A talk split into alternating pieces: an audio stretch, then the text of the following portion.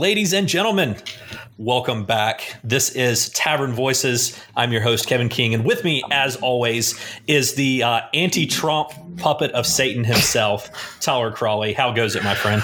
It's never Trump. It's never Trump. Never Trump. Puppet I'm of sorry. Satan. Puppet of Satan. That's what I got the uh, important part. That's true. That's true. That that is the important part because when you sell your soul to the devil, it's all about um, it's all about brand, and so they want to make sure everyone knows that I am a, uh puppet of Satan. For those that may have no idea what we are talking about, um, I had Which a would be listener. everyone. That's true. There may be a couple. Um, I had a listener today on my radio show. Uh, I posted. I, I had Senator Thom Tillis on talking about Iran, and I was just letting everyone know, hey, you know, tune in. And uh, she said, "Ha! I would never listen to those two never Trumper puppets of Satan talk about anything." And my initial reaction was, I didn't even know that I'd sold my soul to Satan, and if I did, I should be making way more money. I mean, like whenever I watch the movies, when you sell your soul to Satan you like live in a mansion and you're surrounded by beautiful women by the pool and it's like You it's get some sort of talent. Yeah. And if, Yeah, if people yeah. are listening to this, they know that didn't happen. Yeah, that's also So- true. What did I get for selling my soul? I feel like I got nothing because there's uh the, the, the talent did not come my way. So I'm just wondering what I got in this Faustian bargain because I, I I feel like it, it wasn't very good. No, no, I think I think you got the uh, the short end of the stick. And I did want to say before we we got too into the weeds that um, you know we took a break. It was about a uh, a seven month break. Um, I think that's a hiatus. That's a hiatus. what is it when a you know when a professor goes off? Oh yeah, yeah, yeah. I was, I was just about to say that. Sabbatical. Um, There we sabbatical. It go. was a sabbatical. Yeah. Yeah, so we took a sabbatical to to recenter our zen, and um, mainly because I got tired of you, Tyler. But um, Well, it was also a very long negotiation selling my soul to the devil. It was a lot of fine print. You know, it was like a lot of things were in that contract. So uh, that's why it took so long. So I apologize, but we're back. we're we're back, but it's and it's for a good reason because about what was it two or three weeks ago, Tyler, we celebrated the tenth anniversary of Right on Campus radio show. That's true. Right on campus. After hours debuted. Uh, what was it now? It was the end of November. It was the end of November 20, uh, 2009. And uh, my Facebook memories was like, hey, you got a memory. And I clicked on it. It was like, oh my gosh, 10 years ago, we started in radio. And I, I think I think I may still have the show on one of my older computers. I probably should pull it up just to make myself feel better because we are talking about my talent earlier. While it's not great, it's a lot better than what it used to be. And so I can probably go back and be like, wow, all right, that's where I started. Cool. Things have gotten a lot better, at least hopefully. Um, but yeah, it was 10 years ago that we started. and so Yeah, I still have some of our old uh, promos that they did during commercial breaks, and so I will have to uh, to dig those out and and put those um, at the end. So everybody's going to have to listen, or at least fast forward to I the like end of this No, episode. you know what that's called? I've learned in my, my years in the business. That's called a tease. Ooh. It's a tease. So you got to wait till the end. Actually, this is a podcast, so they can just fast forward. It doesn't work as well in a medium where you can just fast forward and rewind. On demand audio has taken away the ability of the tease because you can now just go to the end right now if you want. We, Listen. or or we could just take imaginary commercial breaks like That's right true. now. That is very true. We could do that as well. Um, yeah, so it was 10 years ago we started, and um, wow, how things have changed. And interestingly enough, the reason we decided to do and start things back up was because you had texted me last night because you were watching Tucker Carlson show on Fox News and he was talking about, you know, what was going on with Iran last night and his entire show was I mean, I'll, I'll just say this: if 2003 Tucker had heard 2020 Tucker, 2003 Tucker would be calling uh, current Tucker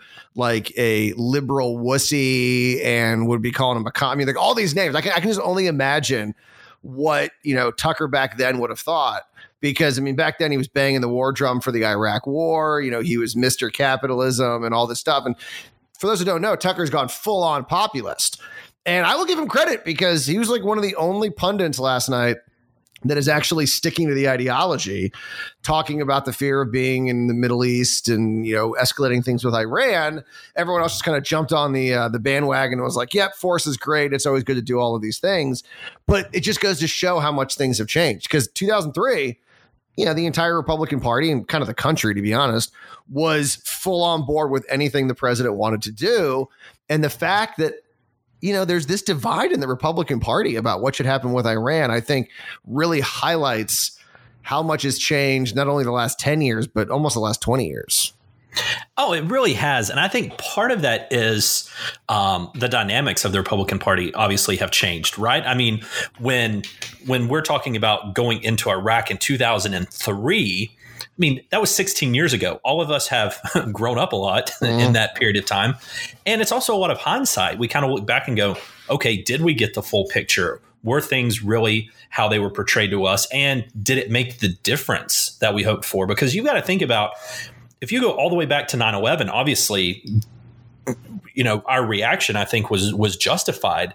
And then as things changed and as um, as time went on and you have the ups and downs you have everything from the mission accomplished banner to the insurgency um, to obama's withdrawal and then sending troops back you've got the establishment of isis. I mean so much has happened um, that i think personally my frustration and listening to tucker last night even though he may be mr uh, reasonable war uh, time person now, he still blamed Chuck Schumer and Nancy Pelosi. I don't know if you caught that, but that he had to throw the dig in as if it was somehow, uh, you know, still the left's fault for for whatever happened. But um, I think the problem is is that you can't be and I hate to say moderate because you and I have gone back and forth for 10 years now about, you know, kind of moderate policies, uh, you know, being, you know, full Tea Party or left and, and being in the middle and being wishy washy and flip flopping. But I think the problem is, is that you're not allowed to be in the middle on these things because I think after, after, you know, 20 years now of being involved in the war and in the Middle East and how things have evolved, there is no good answer, I think. And it's weird to think of that as an answer, but it's like if we completely withdraw and do nothing over there, we're not safe. It's they didn't come after us like the libertarians would like you to think just because we've been involved over there over the years. Uh, there's an ideology that's much deeper that is anti-Christian, anti-Western. That being said, we're not making things better with a lot of the actions over there. So I really think there's there there is no right answer. So I think everyone on both sides is equally wrong all at the same time in the last 24 hours. That's my favorite position. Everyone's wrong, everyone's insane all at the same time. I mean, it is true. I mean, it's also kind of fun. I, I was earlier I was um, I saw John Kerry was arguing that we need to see that intelligence and we need to be very careful because you know we've gone to war before and the intelligence was you know was falsified and we, it was lied to we were lied to and I was like wondering when John Kerry is going to start arguing we got to be wary of the deep state or got to be wary of the deep state. I mean it, it's like it's so funny how we just jump back and forth and no one ever goes whoa whoa whoa whoa how did we make that swing. I mean, the Democrats for the last three years have been telling us how um, we must trust the intelligence community and how dare you put anything that they produce into question. And now they're all on TV saying, like, oh, that intelligence, you know, we can't trust it. We need to see it. And how dare you just, you know, trust the intelligence community on blind faith? And it's just like, what? And then the Republicans are now making that argument. Like, we don't need to see it. You got to trust the president. You got to trust his decision. You have to trust the intelligence community. It's just amazing how we all just like flipped in like 48 hours. And like the start of the new year we all decided to change our opinion on the intelligence community. But you know the one thing that drives me nuts is this idea that america first means that we get out of the middle east because all we care about is america. And it was really interesting too because before we recorded this podcast and just so everyone knows it's around one o'clock on um, wednesday afternoon i was listening to rush. And you know the godfather of talk radio. It just, yeah, he's one of the reasons I'm in the in this business to begin with. But he was talking about how the deep state doesn't want us to use force in the Middle East. And I was like, what? Like, isn't wasn't that the argument that many on the right were making that they wanted us to use force and that the neocons who controlled the deep state were trying to and there's just no consistency with ideology anymore and it drives me crazy because that's one of the reasons I got into the business was to you know was was to tout an ideology because I believed it was the right one. But the one thing that also drives me crazy is um, the inconsistency with the ideology, like with regards to Iran right now, where the Democrats are simultaneously arguing that Donald Trump is a puppet of Vladimir Putin, but then also arguing that he wants to go to war with Iran. And anyone that knows what's going on in the Middle East knows that Iran is somewhat aligned with Russia and that Vladimir Putin has no interest in, in Iran going to war with the United States. And so if, if Trump, if Putin had his way, he would stop America from going to war. He would not, they would not be escalating things. And so it's just, it's, it's, it's like we decide, okay, Donald Trump or Barack Obama is the head of an organization and whatever decision they make, regardless of whether it aligns with my ideology or not, I'm going to be against it. And that is the ideology now. It's against whatever man is the lightning rod at that time. And it's insanely frustrating because what's the old saying, right? Like, you know, small minded people talk about, um, you know, people and you know intellectuals talk about ideas it's like we're all small minded now we don't talk about ideas the only ideas that we talk about are attached to men we're not making decisions based on ideology we're making decisions based on what a man decides and if he says something and you're against that person you will always be against whatever he says and that's just a horrible way to conduct policy because especially with Donald Trump, because Donald Trump is so inconsistent with his ideology that it's just going to make everyone go crazy. And you know what? Maybe that's the whole purpose of his, of his presidency is to call out both sides potentially. Well, I think that he unlocked, he, he saw what was happening, right?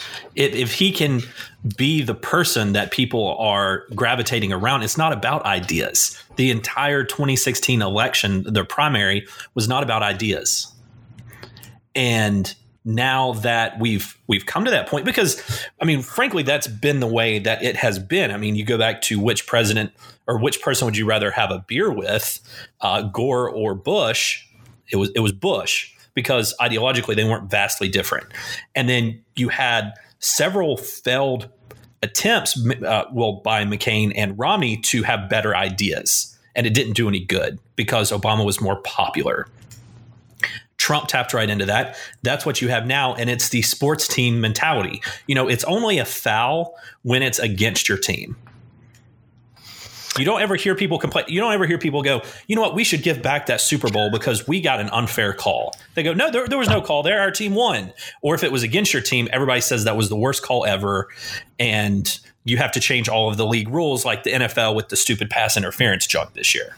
Wait, wait, wait, what's what's that commercial though? Where remember is it, it's like the Mormon? It's not the Mormon commercial. What's the commercial where like oh, Mormon the guys playing basketball? You know, like it's like and I see these a lot because I'm up at four o'clock in the morning getting ready for work, and you know there's not as many commercials. A lot of them are the um, the PSAs. It's like that PSA where the kids playing basketball and, oh, and he says, I, I, touched, I, I touched it, coach. I touched it, And the guy's yes. like, yo, Alex, don't say that, man. Like, we're going to win this game. And the coach is like, good job, man. And it's like sportsmanship. Like, yeah, you're right. It doesn't happen. It doesn't happen at all. It, because that's why they had that commercial, because nobody will call a foul on themselves. Yeah. And that that's what it is now. And so when I've watched this, and I think it's it's funny because right now, right before we came on the podcast, I was on Facebook and there is a Facebook group called Overheard at UNC, and it's filled with UNC students from I don't know decades, and people post random stuff in there. And there's the point I'm getting at is there's an anti-war protest today at UNC Chapel Hill. Yes, and I cannot recall many of those happening during the Obama administration. We talk about where the uh, the anti-war left hides every four to eight years, depending on who's in office. Then they just reemerge like the uh, Homer Simpson meme coming out of the bushes. And in reverse. yes. And that's exactly what you have going on right now. All of a sudden, the left has lost their mind. They are so I had to pull up this article. This was from Time. I couldn't remember where I had seen it, but it was Time magazine says Iran vows harsh retaliation after U.S. assassination of Sol- uh, Soleimani assassinating. Now, when Obama was drone striking terrorist leaders and when he killed Osama bin Laden, they didn't call it an assassination. And these kind of biases is what fuels Trump. And the press cannot get it through their head that they just keep throwing gasoline on the fire. Yeah. Also, no one said anything when he drone striked an American citizen, killing him without due process, which is like kind of one of the bit, you know, the benefits of being an American citizen is you are given um, that you're supposed to have due process. You're not supposed to. You're, you're the uh, drone controller is not supposed to be judge, jury, and executioner, and yet that's exactly what Obama did. Obama made the order, and where were all the anti-war protesters who are all upset about uh, Bush using drones? Obama used more drone than any president in the history of the world, and, and I and I will say that obviously the technology has gotten better, so probably every president is going to eclipse the previous standard. But we haven't heard a lot about Trump using it, and you know what's funny is this is what I find so fascinating. I don't think there's a big difference between Trump and Obama when it comes to the way they look at foreign policy. Now, obviously, it's different in the way that they approach it. Obama was far more academic, and Trump is far more about instinct. But but their instinct, their initial approach is the same, which is they do not want a conflict. Obama didn't want to be in the Middle East. Trump doesn't want to be in the Middle East. But what happened? Reality hit him reality hit him right over the head. And Obama tried to pull us out of the Middle East. Things got worse, created ISIS, got even worse. And we had to get more involved, which of course led to us getting involved in other areas of the, of the world, like Syria. And it was a huge failure. And that's what, you know, going back to like I had mentioned America First earlier, everyone always assumes that by us being involved over there, that it's not America First because we're not putting America first. I would argue the exact opposite that we are doing exactly what America First stands for, which is we want America to be the safest place. And one of the ways to ensure that is to make sure that groups like ISIS and others, who, I mean, if you look at the terrorist attacks on American soil, yes, there are the homegrown, um, you know, white supremacists that we have seen recently, some of these mass shootings. I get that. But the other terrorist attacks that we have seen in mass, uh, especially when ISIS was at its peak, were Islamic terrorists um, who attacked Americans and had a loose, or in some cases, a strict affiliation with ISIS and other groups in the Middle East. And if we allow these groups to flourish, it does affect us here. And one of the ways, and listen, if we could if we could snap our fingers and be out of the Middle East and not have to be involved, who wouldn't want that? You know, it's this idea. It's like everyone's like, oh, you guys want to be there. It's like, no, I just know that us being there is safer than the alternative. And to me, that is America first. If you want America to be safe, I think it's worth it's it's like the whole ISIS situation. Obama pulled out. We had a little short-term time where we didn't we weren't spending money there. And then uh-oh, now we're fighting ISIS on a global scale. What did it cost for us to fight ISIS in Iraq, in Syria, elsewhere? I don't know what it cost a lot more than if we just stayed in Iraq. And so it's like we get a short term benefit, but the long term consequences are something we can't ignore. And so I would rather stay in the Middle East and have a small presence. Like, you know, recently this big debate about should we or should we not pull out of Syria and, you know, leave the Kurds, um, you know, high and dry. I'd rather stay there with a small presence, which is what Trump eventually decided than to completely pull out and then risk, you know, this huge border fight and us having to get back involved two years later and we're spending 10 times as much money. So I actually think that in some cases you could argue that Trump's ideology and the Trump supporter ideology, America First, actually continues with us staying in Iraq. Now, people like Tucker Carlson might disagree with that, but I do think an argument can be made. Yeah, I mean, I think until there is, I mean, this is all due to the collapse of the Soviet Union. So there was a void in power. As long as there were two powers fighting against each other, it it created a a dynamic to which there wasn't a threat of the smaller things because there was always more of a, a bigger battle going on. Once there was just us, it's kind of now up to us to help you know, I don't like the idea of policing the world. It's not up to us to jump into every little skirmish everywhere, but there has to be a presence to um, you know to to squash the, these things but how do you also do it at the same time in a way that doesn't and you know provoke people? Because there are no matter what we do I, I know i've said this already once about 15 minutes ago but while we are there when negative things happen it's always going to cause more negative feelings against the United States as some sort of imperialist force. But at the same time, there are an awful lot of people who want us there, need us there, and know what bad will happen if we leave, right? Well, that's what happened in Iraq. I mean, so if we pull out, it creates a vacuum, and then whoever fills that, we'd like it to be something good. Um, but you know, going back to your you know Cold War argument, I mean, basically the reason why we didn't see a lot of things happen. I mean, there, there obviously were skirmishes, but it's because everyone picked a team. It's like you were either a U.S. proxy or you were a USSR proxy. And the thing is, is that they couldn't do anything unless they got basically, you know, the, their parents' advice. So, like, we were the mom, and you know, Russia was the dad, or whatever analogy you want to use, and you weren't allowed to do anything unless they said they gave you the okay.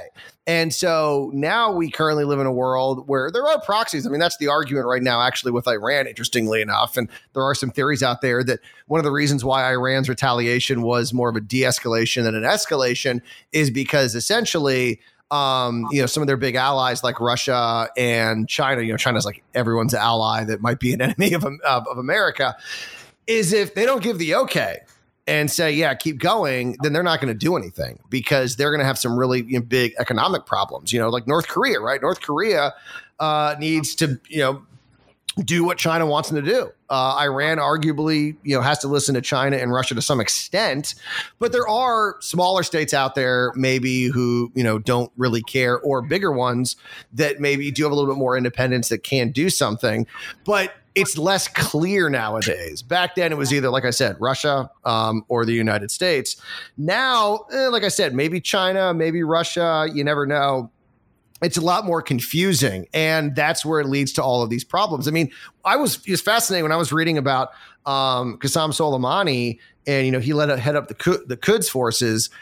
You know, at one point, the, you know, we were fighting with the Quds forces against ISIS you know, it's it's kind of like also the same thing in Syria, right? Where like we make allies with some of these horrible groups because, as you know, Sun Tzu famously said, "The enemy, enemy, uh, the enemy of my enemy is my friend." You, that's what happens when you're talking about these foreign conflicts. Unfortunately, there are far more bad guys than there are good guys, and sometimes there is a badder guy, and so you'll align yourself with the bad guy to, beat, you know, defeat the badder guy. Uh, the problem nowadays is that there's just so much more confusion. Is that it's not as you know black and white like it was back then with U.S. or um, Soviet Union, and so it's more confusing. Uh, but we do know that America is the good guy, and us not being there to prevent vacuums from being created and then being filled by a bad guy um, is something that we unfortunately need to do. I mean, if we want to be want to be a superpower that's the responsibility, right? As Spider Man said, great power, great responsibility is all right. Was it Spider Man that said that? I feel like that was a that was a everyone always quotes Spider Man, but it was his uncle that, Ben. Right? His uncle Ben said it. Yeah, in yeah, the movie. No, but wasn't it? That's like an actual like philosopher had that, right? Like, oh, I'm sure. Okay, yes. I just want to make sure because like I always did like Spider Man, and I'm like, wait, did that actually come from Stan Lee? Did he actually come up with that? Uh, but yeah, I mean that's sort of the reality is that you know being the superpower, having all of these great things, there is sort of a responsibility. And we don't have we don't have to go to war with everyone, but like I said, we can be kind of a parent. You know, when you're a parent, you don't throw your throw your kid in boarding school, but you can discipline him from time to time. And that's kind of what we did with Iran. We disciplined them. And is, is, that that what we did? Well, you had the analogy backwards because clearly we would be the father and they would be Mother Russia. That is so much better. That is. Can we go back and edit that? That was so much no. better. Mother Russia. Oh man. Oh, I missed your opportunity I, I 50, on that. Fifty shots, and I and I messed it up. Um, Remind me not to go to Vegas with you. Yeah, well, or or you know, it's sort of um, you know, you could make the argument. I know. What is it called? Is it, is it gambler's fallacy? No, that's not right. Is that chasing money after good money after bad? What's the one? It's, it's gambler's fallacy, right? Where you, you believe that if you, you miss enough opportunities, eventually you're going to hit, like you eventually have to hit, or if you're hot, you're eventually going to cool off. One of those arguments. So it might actually be a good idea to go to Vegas with me because if I messed up there, when I go to Vegas, I'll be good to go. Does that make sense? I don't know. Maybe you just never split kings. Okay. Yeah. Yeah. That's true. That's true. Always double down too. Always double down. Hey, I'm just I, only bet based on entourage. well, that's true. You never split kings. That's that's come on. And five on red. I guess unless the dealer, red. maybe unless the dealer had an ace, because you might have 21 under them. No, no, no. That'd be an even worse idea. Never mind. Don't listen to me. I'm actually going to be gambling in like three weeks. Let me see. Yeah, no, two weeks. Two weeks from now, I'm going to be at a casino. So watch out.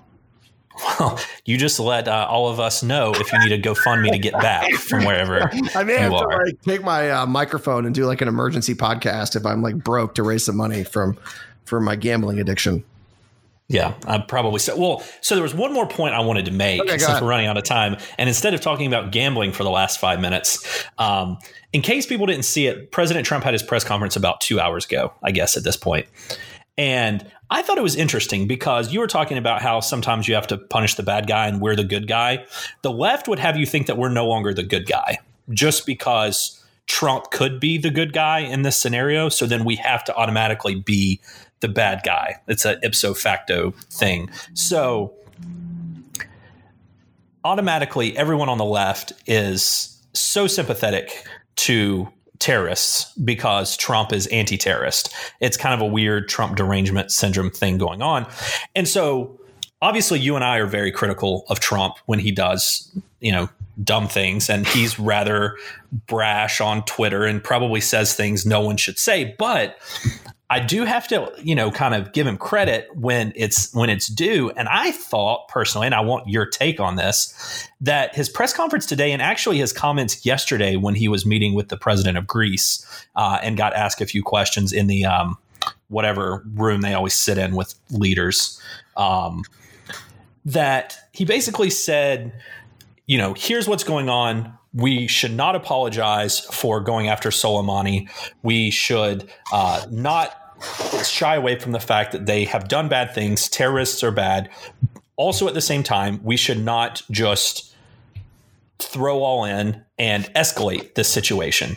And he basically said today, we have the strongest military, we have the strongest economy. That doesn't mean that we have to go over there and use it. So I thought that was a pretty measured response for everyone who thinks that he's just some sort of unhinged lunatic when like we talked about earlier 15 years ago we might be rowing tanks uh, towards tehran right now uh, in all seriousness so it kind of makes me question you know a lot of people who are on the left who hate trump he's he's actually more anti-war than a lot of war hawks on the right like he's pretty moderate and um, to the people who are beating the war drums being pro-trump i mean he's he's kind of anti-war at the same like he, he's never really what people think he is Yeah, well, I mean, that's what I said. I, I, I almost sometimes, you know, I've joked about this in the past, and sometimes I wonder if it's true. Is that someone paid him to run for president, and really all he's doing is calling out the hypocrisy of all politics? Because I mean, he does this a lot, where you know he says something, and everyone assumes, okay, that's where his ideology is, and then like a day later, or an hour later, or whenever he completely flips like 180 degrees and then everyone has to go with him and everyone it, and it's like I feel like he's doing that just to like embarrass everyone in Washington because like the Republicans all have to be lock and step with him, pretty much, and the Democrats all have to be against him. And so when he's bouncing all over the place, it's hard for everyone to figure out where to land. And a lot of times they land and then go, "Oops, never mind," and then make like I said, this whole deep state thing. You know, for three years, the Democrats have been nothing but praising the intelligence communities and how dare you question anything and anything that they may do. And now all of a sudden they're all like, whoa, whoa, whoa, whoa, we can't trust this intelligence. What are you guys doing? And then the exact opposite on the Republican side. And it's just like, it's like amazing. Um, but yeah, no, I thought his speech today was great. Uh, I thought this is exactly what you want. And, you know, I took a couple digs at, you know, Barack Obama, which, you know, whatever, uh, his base will love that. Was it Oh, necessary? I mean, yeah, Yeah. yeah, No, I mean, and that's the thing. He, he's he's always going to uh, to put his spin on things, and I think it's kind of Obama entertaining. did that. I mean, that, that's what I Of course. was amazing to me, and it, it, nothing outrages people more than when I say this. Is I'm like Obama and Trump are like the same person to me.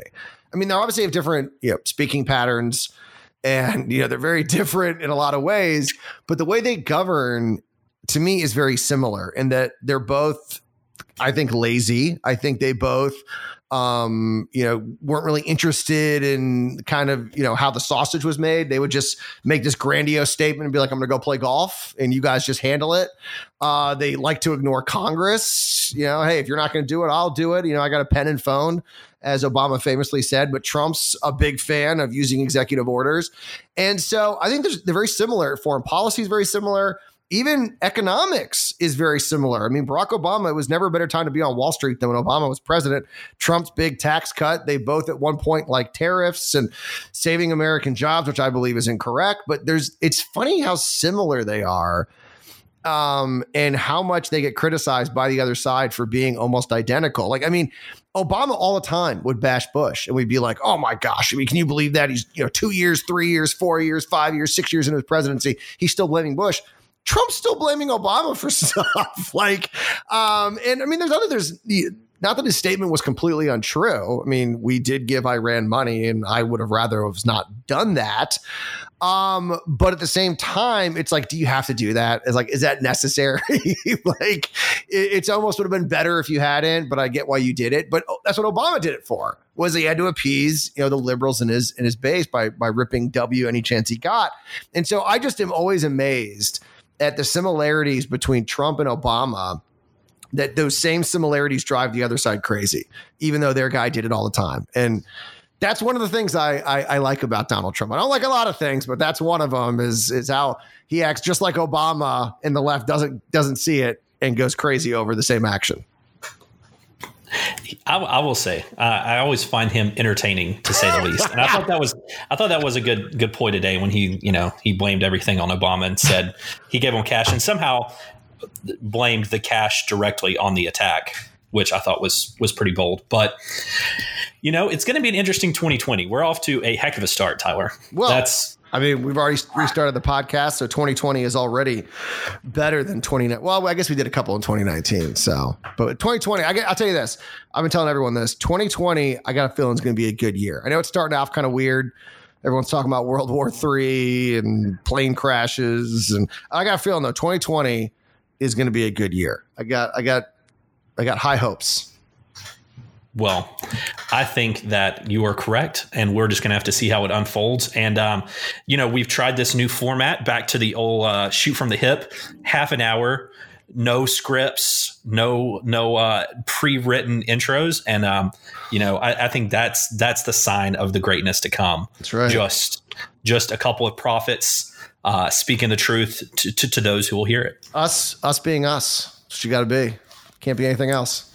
That's just, right. Well, now that we've talked about Iran more than the flock of seagulls, I think we should just uh, just end on that note. Hey, Tyler, what are you doing? Hey, Kevin, I'm making a checklist between conservatives and liberals our age. Well, what's on the list? We have a newspaper. That's us. We got a television show. Us. A radio show. Us again. And uh, a group that gets UNCW funding. Hey, they got one. It's Kevin King and Tyler Crawley with Right, right on, on campus. campus After Hours. It's local, it's young, it's fresh, and it's conservative. We're two college students that think for ourselves. Oh, and we don't take taxpayer dollars either. That's Right on Campus After Hours. Monday through Friday from 10 p.m. to midnight.